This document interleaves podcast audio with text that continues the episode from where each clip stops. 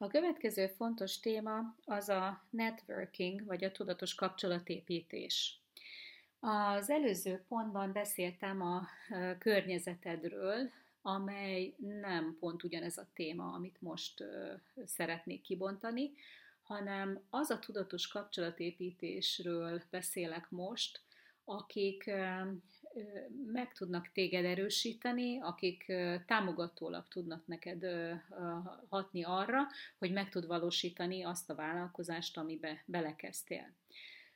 Milyen típusú emberekről van szó? A, olyan, olyanok, akik előrébb járnak ö, nálad valamiben, azok is jók, akik hasonló dolgokat ö, ö, terveznek, és akkor együtt erősítetek és tartjátok a hitet egymásban, de nem árt, hogyha a tudatos építkezés, a szakmai networking ö, során olyan embereket is behozol a baráti körödbe, vagy az ismeretségi körödbe, akik előrébb járnak nálad, akinek a kompetenciája, a megélt tapasztalata sokkal nagyobb azokban a dolgokban, amiket te tudsz. Ha nem tudsz úgy behozni valakit az életedbe, hogy barátként benne legyen, és te cserében bármit tudsz adni a tudásáért, ami a te kompetenciádból adható,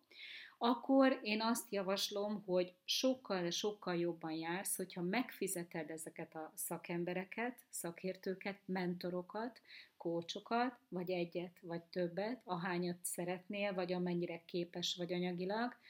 de az az investíció, amit befektetsz egy-két-három órányi tanácsadásba, amely előrevetíti neked a következő tíz lépést, amin keresztül fogsz menni, amely alapján el tudod dönteni, hogy ez az irány jó-e neked vagy sem, az milliókat fog megspórolni neked, és ezt nagyon-nagyon határozottan és nagyon biztonsággal tudom mondani.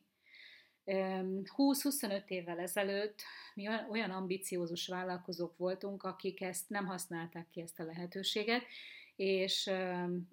a férjem mindig meg volt győződve, hogy ő tudja a legjobban a dolgokat, ez így egy férfi tulajdonság. És mindig csak mentünk előre, és saját kútfőből, lelkesedésből addig toltuk, amíg, amíg a csövön kifért, szoktuk mondani,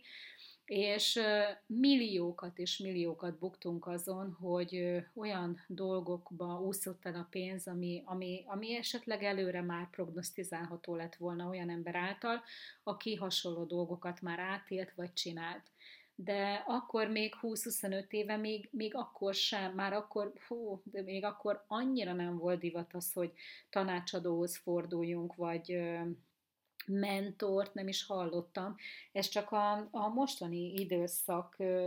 az elmúlt talán tíz évnek a, a kulturális változása, vagy illetve a biznisz kultúra változása, hogy azt veszem észre, hogy akárhol járok külföldön, még a legnagyobb trénereknek és a legnagyobb mentoroknak is van olyan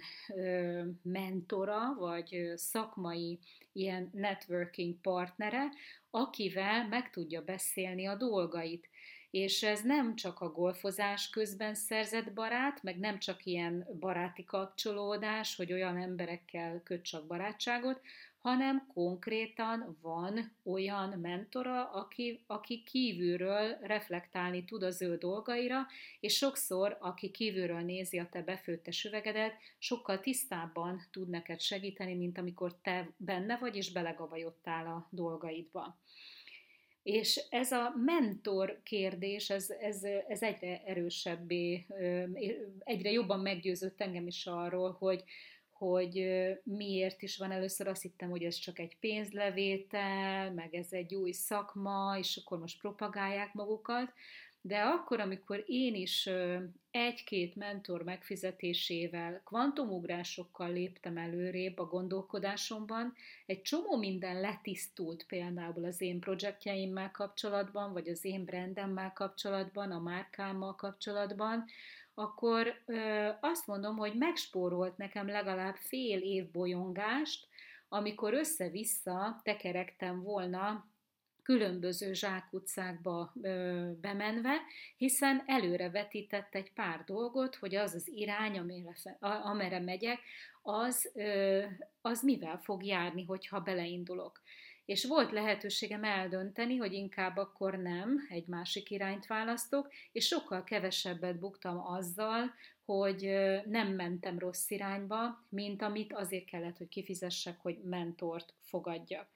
Úgyhogy ez a hetes pont, ez ezért nagyon-nagyon fontos, hogy te is választ ki azt, hogy ha a környezetedben vannak okos emberek, akkor kivel kapcsolódsz,